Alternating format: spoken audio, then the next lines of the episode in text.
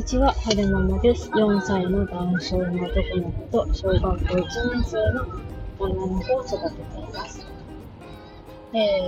今日は2021年8月30日、月曜日に撮ってます。お姉ちゃんがね、最近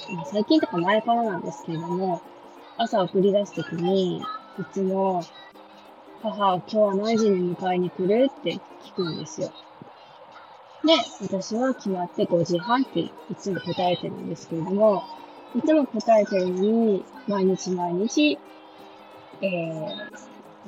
もないけれども、結構頻繁に聞くんですよね。母、何時に迎えに来るって。それで、なんで毎回聞くんだろうって、毎回5時半って決まってるのにってちょっと思ったんですよね。で、最近はお兄ちゃん一人で学校行ってくれるんですけれども、5月6月は一人で行けなくて、私が毎朝学校までついて行ってたんですよね。で、学校から離れるときとか、お姉ちゃんから離れるときも、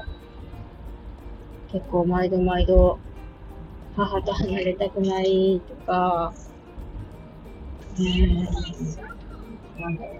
学童さんで一人になっちゃうとか、そう言って泣いてる時期があったんですよ。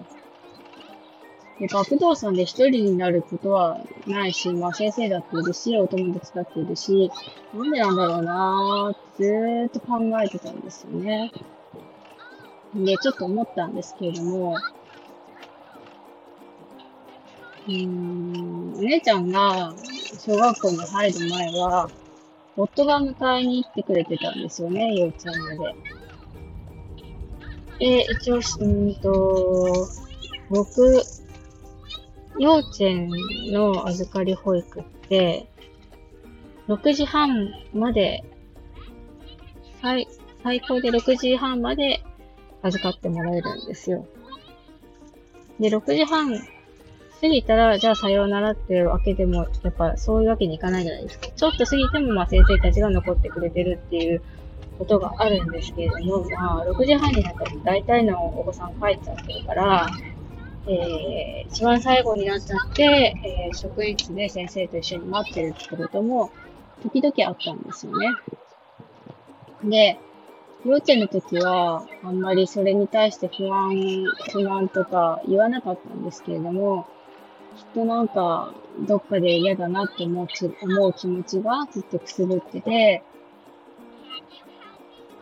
それが小学校入って爆発しちゃったのかなーなんてちょっと思ったんですよね。父、本当は6時ぐらいに迎えに来てほしいのに、来ないねってなって、で、6時半になってもまだ来ないねってことが何回かあったから、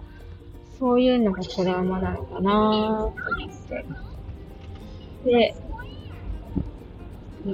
私だったら、だいたい必ず5時半ちょっと過ぎぐらいには行けるんですよ。で、前どっかで聞いたことがあるんですけれども、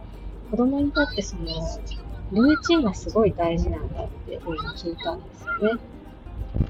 この時間には何をするっていう、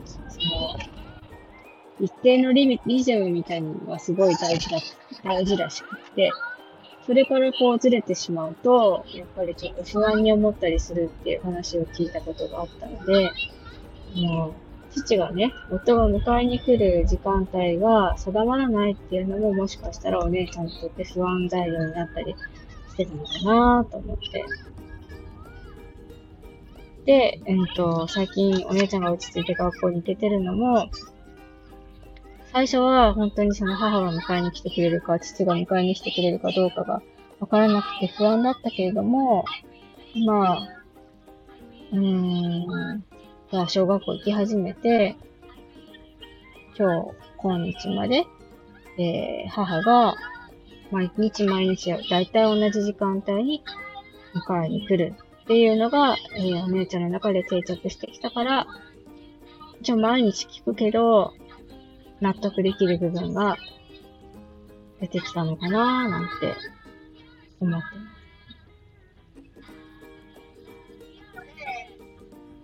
す。そう、だからその迎えに行く時間とか、